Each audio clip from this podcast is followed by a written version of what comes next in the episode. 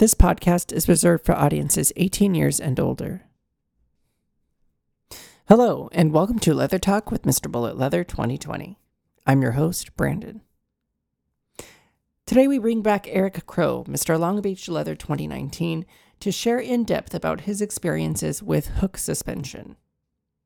Now, I will put a disclaimer out there that the following content may be difficult to hear for some listeners especially if you are sensitive towards discussion about blood, needles, or pain. I do hope, however, that those who do stick around may have a positive and or educational experience, maybe even seeing the purple fetish from a new and unique lens. Keep in mind that we are not doctors, nor do we ever claim to be. If you are seeking actual medical advice, whether or not that be related to kink, please consult your doctor or medical professional. We are only here to share our knowledge and experiences for fun and information's sake. With that said, let's sit back, relax, and get ready for some more leather talk. All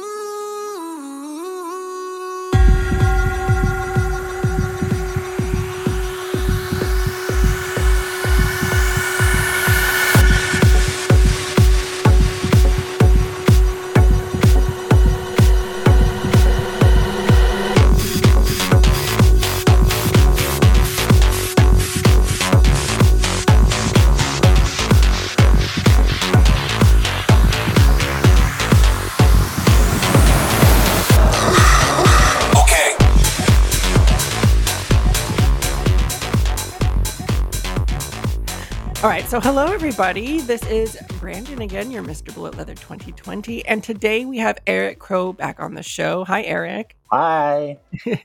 well, the reason why we were getting together again today is because there were some aspects of the episode that we wanted to get a lot more in depth for, and there was just not enough time to talk about it all. Um, so, Eric, you are here today to talk a little bit about the aspects of uh, hook suspension. Is that correct? Yes, yes. It's it's what I consider uh, and what many people consider the next step after a hook pull, mm-hmm. a hook energy pull to be complete. Well, I know you you have a little bit of, um, I guess, facts to, to share with us. And before we get you know too deep into it, maybe you can talk a little bit about your research on that. Well, it it was actually just a little bit of research mm-hmm. on the color purple. Um, when people are into piercing, they flag the color purple the one thing that everybody always asks when they see you flag a hanky color is why did why does that mean why does X mean that? Why mm-hmm. does why does navy blue mean fucking? Uh, some are some of them are obvious, uh, like brown and yellow, but blue and other colors not so much. And purple is one of those colors, and so there is actually a, a good reason why the color purple was chosen for piercing. Okay. And I'm going to give it to you straight from the horse's mouth. This is from a longtime Leatherman named Jim Ward. He is the author of a book called Running the Gauntlet, and he owned the Gauntlet piercing shop in West Hollywood in the 80s. And there's a whole book about that and about the modern body piercing and body modification movement.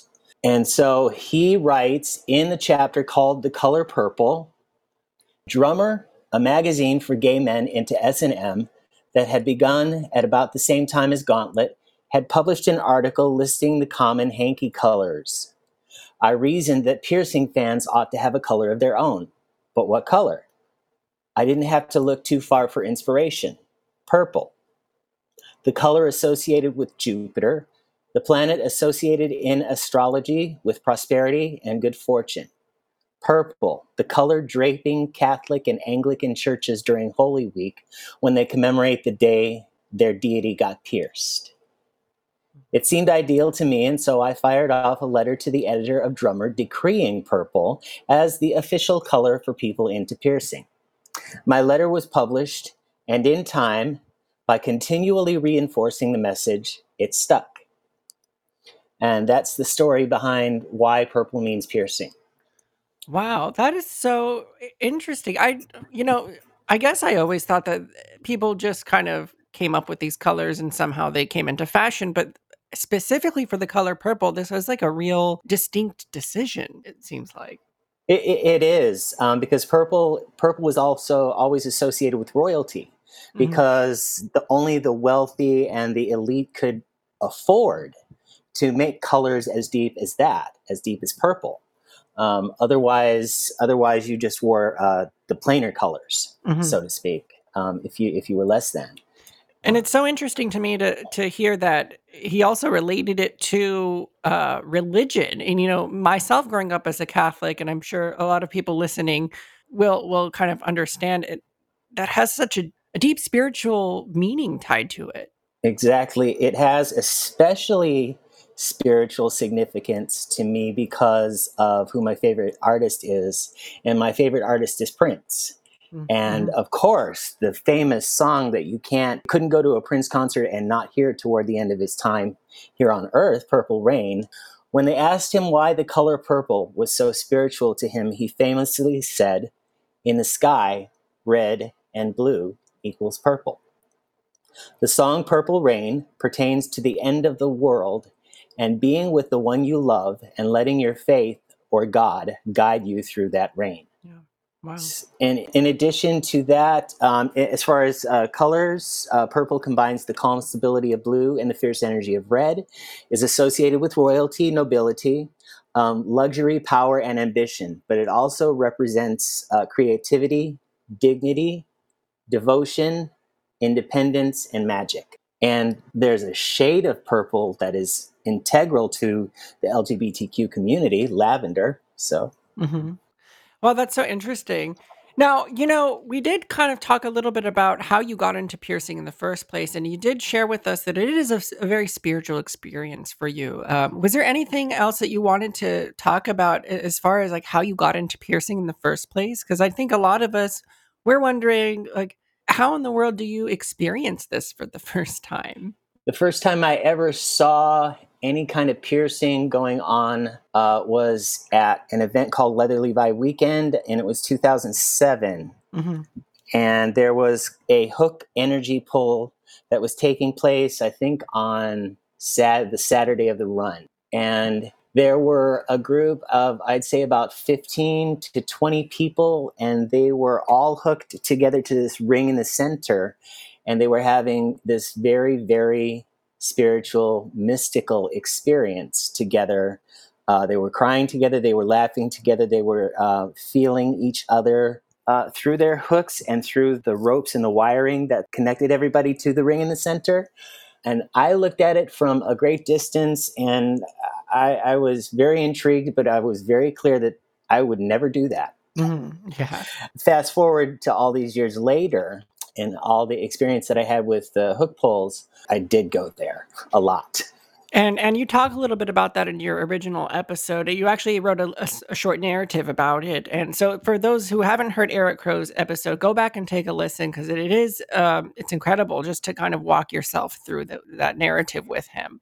So I know we wanted to talk a little bit more about uh, getting into the the hook suspension. So let's Yes. let's get into that.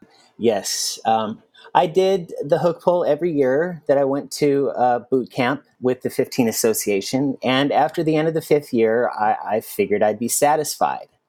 And then at that same fifth year, there was a friend of mine who was going to be doing a hook suspension, and he invited me to be a witness to the event. Um, and I, I said yes, I would be there for part of it. And inside of me was the same experience that I had when I saw the hook pull for the first time. Um, and that I thought I would never do it. But I said yes because he was a good friend of mine.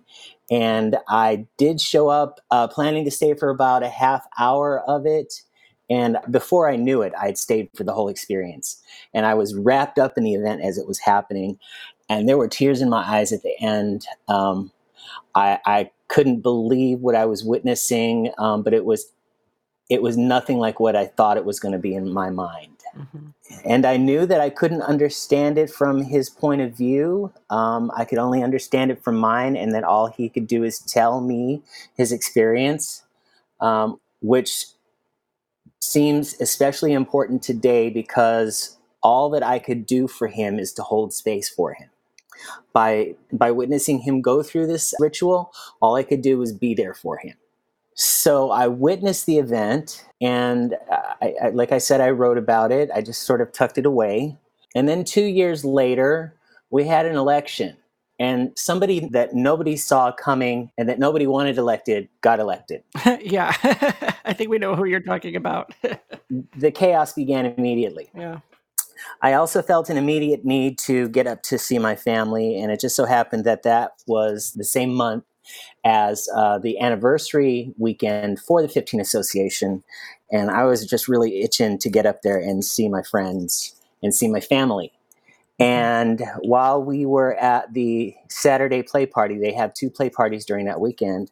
While we were at the Saturday play party, it just arose out of me um, without me being aware of it. I walked up to the person that would do the hook pulls with me and all the piercing and said, I want to do a suspension. And he talked to me for a little bit about it. And we uh, had decided to continue the conversation. He asked me to do some research into it, and uh, I did. Um, for the next four months, I had a lot of mental, physical, and spiritual preparation. I was also working out regularly to get physically prepared for it. So, if, if I may ask a question about that, the, the preparation, like what, what kind of spiritual, mental preparation does that look? What does that look like? Well, I began to look at what it was. I began to uh, discover and research what, what actually goes into it. I watched a lot of videos on YouTube about suspensions, anything that I could get my hands on. Um, I wrote a lot of poetry about it, from every aspect of it to how I imagined myself while I was being suspended. Uh, I looked at the paraphernalia, the hooks, the rig, the building, uh, or the surroundings, the environment. Uh, I looked at that just to get a sense of what I was up for.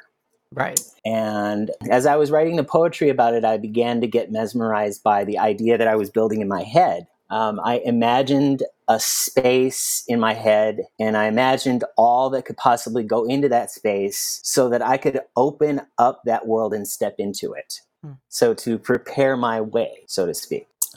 I also talked to my brother who did the suspension about his experience. And then a month before, I had a call uh, with the person that would suspend me, my hooker, as I call him. uh, Love that.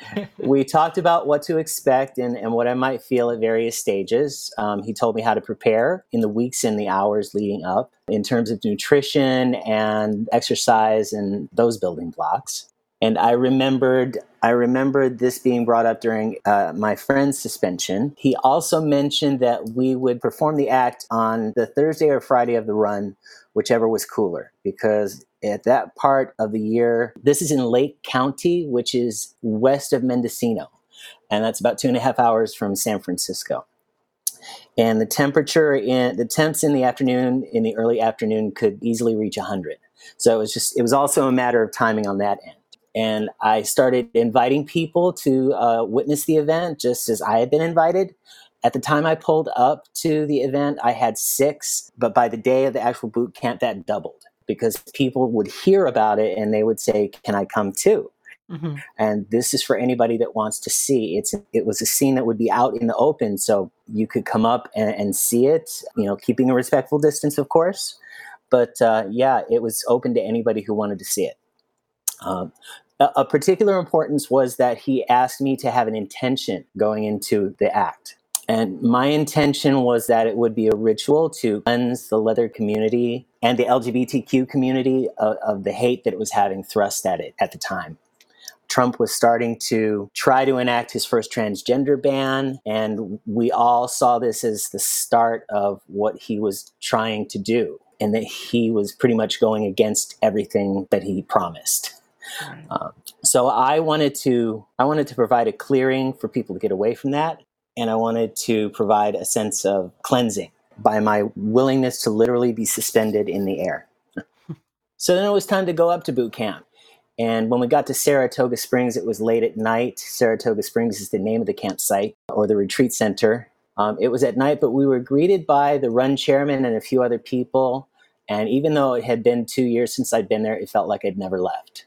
And I knew that that sense of welcoming was so encouraging and just a, a note about the, the retreat center I, I maybe spent six weeks of my life at this place, but I've had entire relationships with men that lasted years that weren't as meaningful. Mm-hmm. Yeah. So the hook suspension, and, and so we're talking about that this is sort of like elevating you above other people. It puts you at a, a different headspace, a different level, really. Yes. Uh, how does that feel? Like, what does that entail? Because it's not like you're just stepping up on a soapbox. yeah. Yeah. Yeah. Yeah. What does that feel like? Uh, there's nothing I can think of to say that it feels like it just feels like itself. Like if there were if there were anything to compare it to for us lay people who haven't experienced it to give us like an idea of that sensation.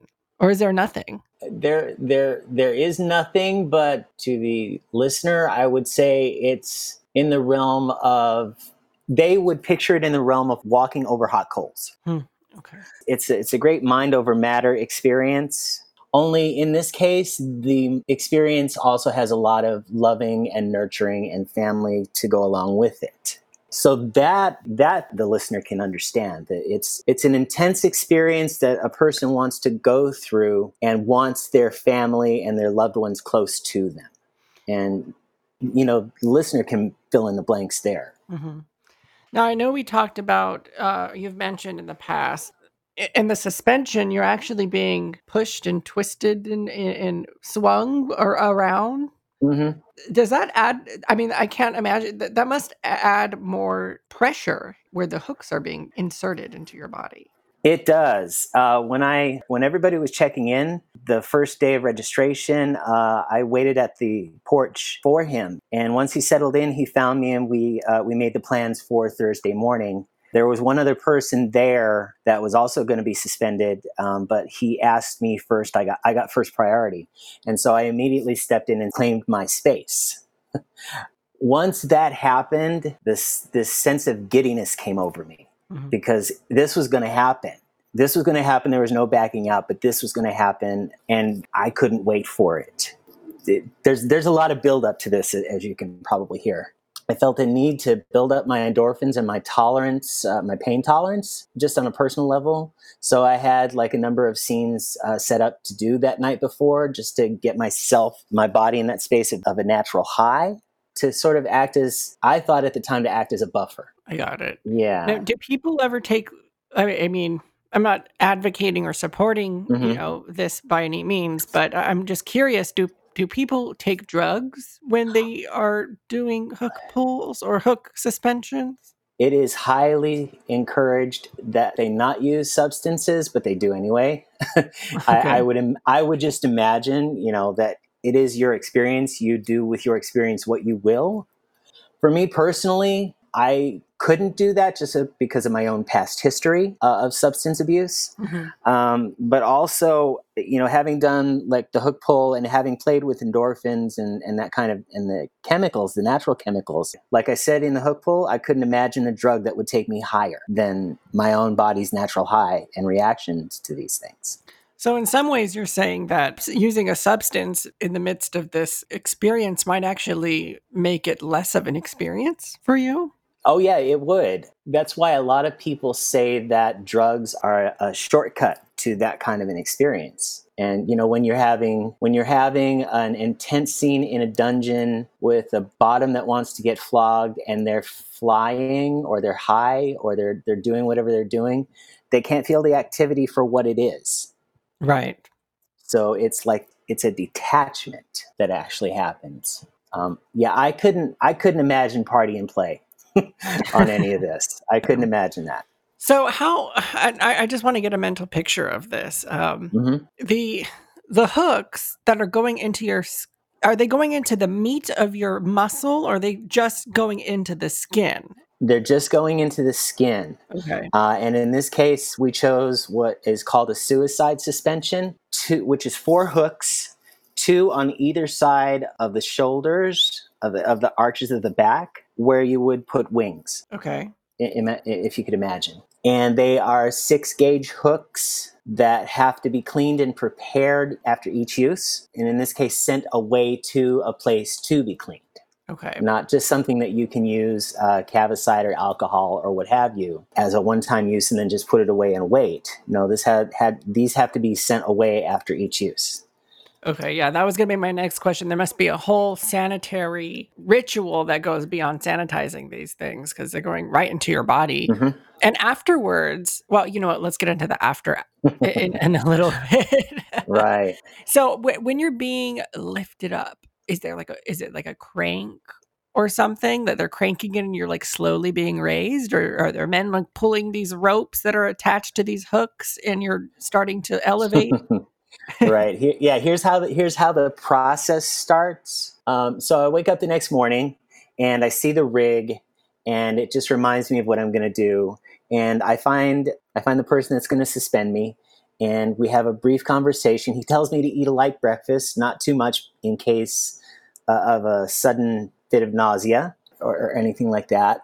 I continue to prepare myself mentally and to just be there, to be there to be ready for it. Uh, he drew a diagram on my back, uh, denoting where the hooks would go. Mhm. And while he was doing that, to get to that place, he would start pinching the parts of my back or that would be around where he wanted to where he wanted to put the hooks in to figure out where the strongest and most natural place was. I see. Yeah, and so basically I'm standing I'm standing looking out at the suspension rig while he's doing this. I can't see what's about to take place. I can't see the hooks that are about to go in until it's time for them to go in. So we have the hooks and the first one goes in and I don't feel it. You don't feel it. I don't feel it. I mean, I know there's. I'm, I, I, you're, you're, you're. I'm just as. You're just as surprised as I was to realize that, and you know, because it's built up in all this time. it's been four months, and you know, he, you're, you're expecting, you know, as you would, because needles, needles hurt when they go in. Yeah. But for some reason, this first hook didn't. I felt it go in, but there wasn't that ga- that gasping kind of reaction that, Mhm. that I would have with the hooks the first couple of times. Um, the other three I felt, and there there was some pain there, but by then the endorphins had kicked in, and so I was a little more numb to the sensation. I felt it, but it wasn't as intense. So each time wasn't like the first time. Mhm. Um, and so the I then we had to wait uh, and give the hooks a, a few moments to to just sit there and to give my body a chance to adjust to them being there and just all the sensations. Wow. Well, and basically what happens is that in, in my head, I felt like a warm feeling from the fl- from the flood of endorphins, um, and it kind of put me into a, a, a state, like a trance-like state, where I- I was I was feeling it, but I was conscious and I was functional. I could answer questions. I could carry on a conversation. And I had three people on the on the porch with me who looked out for me the whole time. And then, in addition to them, by this time, everybody that was going to watch had gathered, and I just looked out at that, and that that was that was heartwarming to me to see everybody there. that part of the ritual where the person is coming to sacrifice themselves. Mhm. So as you're being as you have these hooks inserted into you and you're being lifted up, are you feeling blood pour down your back? Um, I am. And is that Yeah, a warm feeling for you? Is that a comforting feeling for you? Is that a release feeling for you? What does that feel like? Well, it's not enough to. It's it's actually just that I feel it. Uh-huh. Um, it's not a rush of blood. There's just like trickles because it only goes through the skin again. Um, and yeah, it only goes through the skin. So then we walk out to the place where the rig is, and the person that does the suspension welcomes everybody and calls the corners. And this is a pagan ritual of calling northeast, southwest, and the center. And in this case, he also called the energy above and below. I, I thanked everyone for coming, and I asked my friend to read a poem that I had written for the occasion that I had handed to him the night before. Um, so it was read, and they started threading the rope between the hooks and the rig, the rope that would lift me. Um, and this is the answer to your question that you asked about five minutes ago Okay. there it's not an automatic suspension it's a manual suspension and- it's performed by the person that is lifting me wow. so it's a very very sturdy tree and it has 100 feet of rope uh, very, very secure, very strong rope. Uh, I, I don't know if I okay listeners am I the only one where my whole body is tingling right now oh just but but wait but wait because wait the, the, best is yet to come. And this is actually something that I've uh, I've written that will describe it better than I can. It's called liftoff at the moment just before liftoff that's when there's no turning back. The feeling of the hooks flipping upward in the rig is why. He comes to be with me and tells me the first couple of minutes will be intense. Let them happen. Here comes the first lift. Each successive inch brings the initiate closer to liftoff, the focus on his and the officiant's eyes. The initiate has a look in his eyes, a mixture of tension and acceptance. The officiant maintains a soft, kind expression, a reminder of trust he says, when in doubt, delegate, and then counters, we will see you, inching up until only the tips of my toes are touching the earth. And he repeats, when you're ready, say the words, raise me up. I ponder briefly, saying to myself, there's no point in waiting. I want to fly. After a deep breath, I say the three words he wants to hear raise me up. And here comes the big whomp.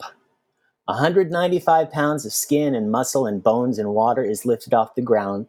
First a couple inches, then a couple more, and then the big push. Four feet higher than everyone else in the circle. The initiate closes his eyes to center himself. He sees a dark tunnel through closed eyes and lets gravity do its job. He opens his eyes just in time to feel the officiant's hand on his chest ready to push him and start a swinging motion. There's no forgetting the hooks are there, but there's also no pain.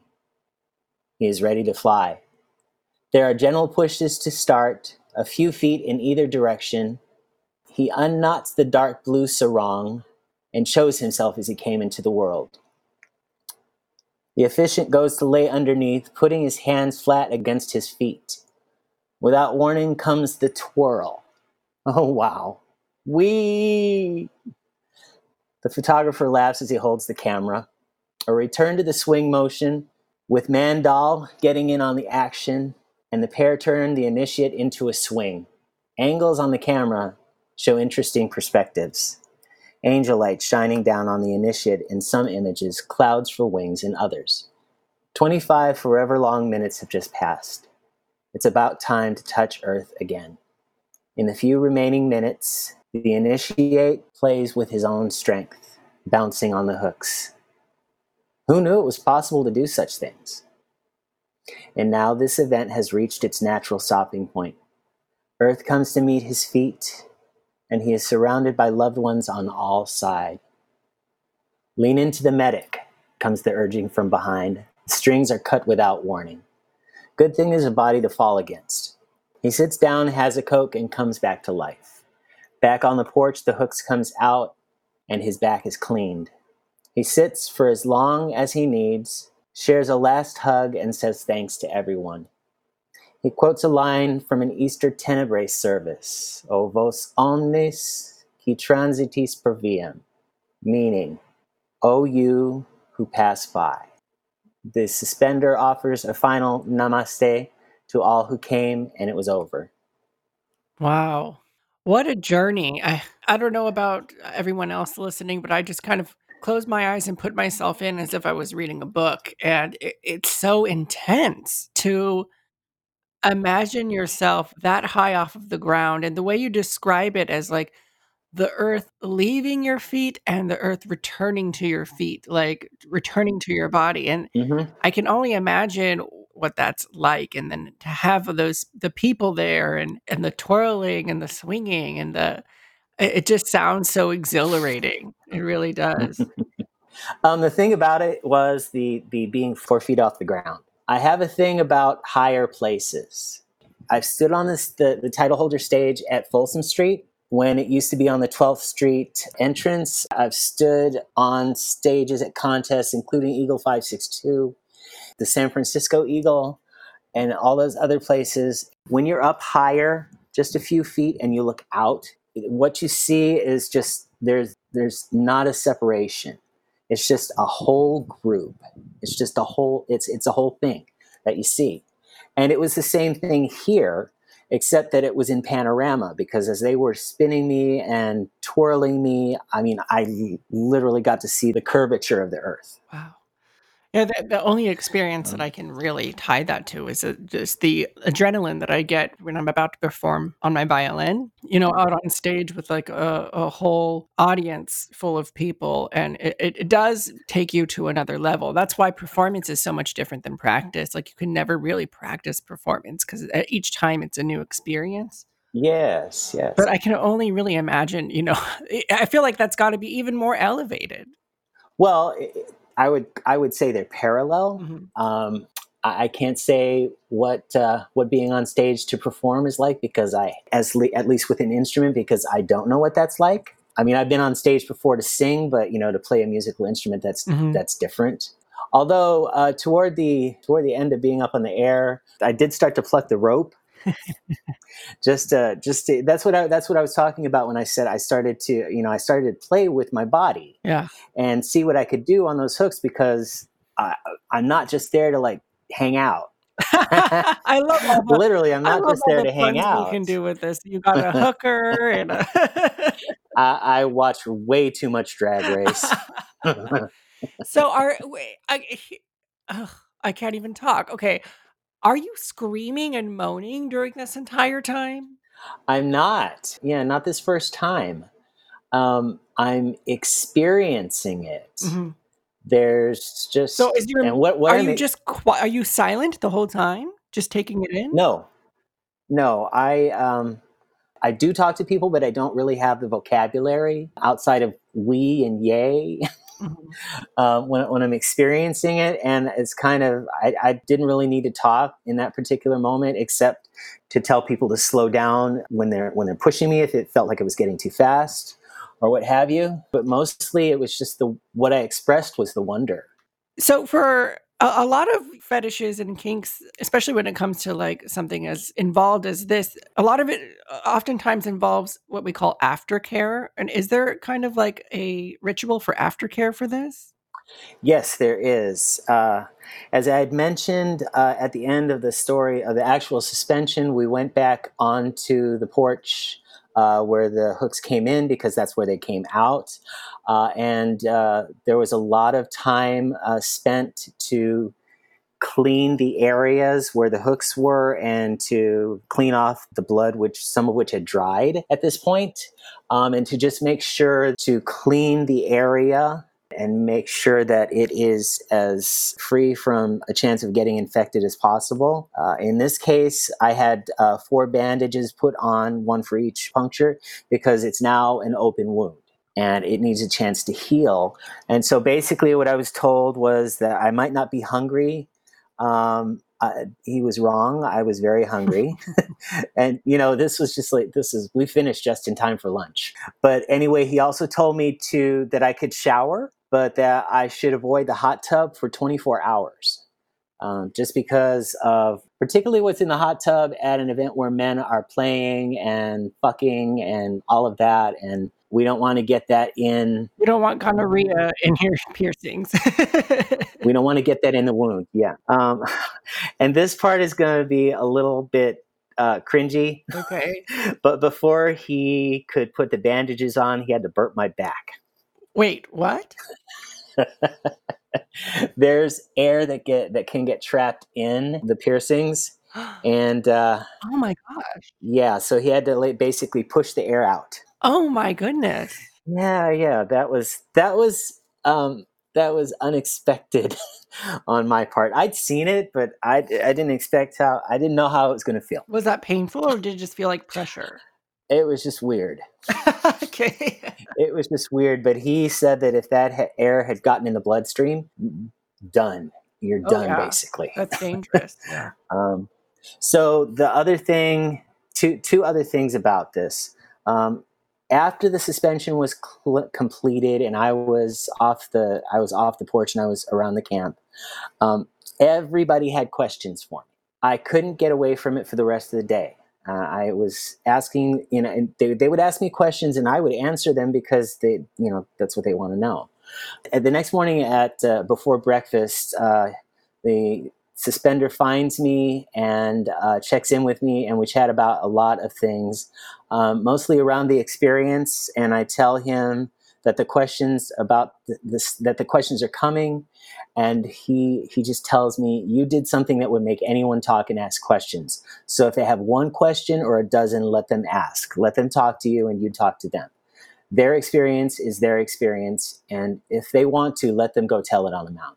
Mm-hmm. um, so i have to back up just a bit and talk about a contest question that i was asked I was running for San Diego Leather Daddy, and one of the questions asked to me was, Who are the black leather wings?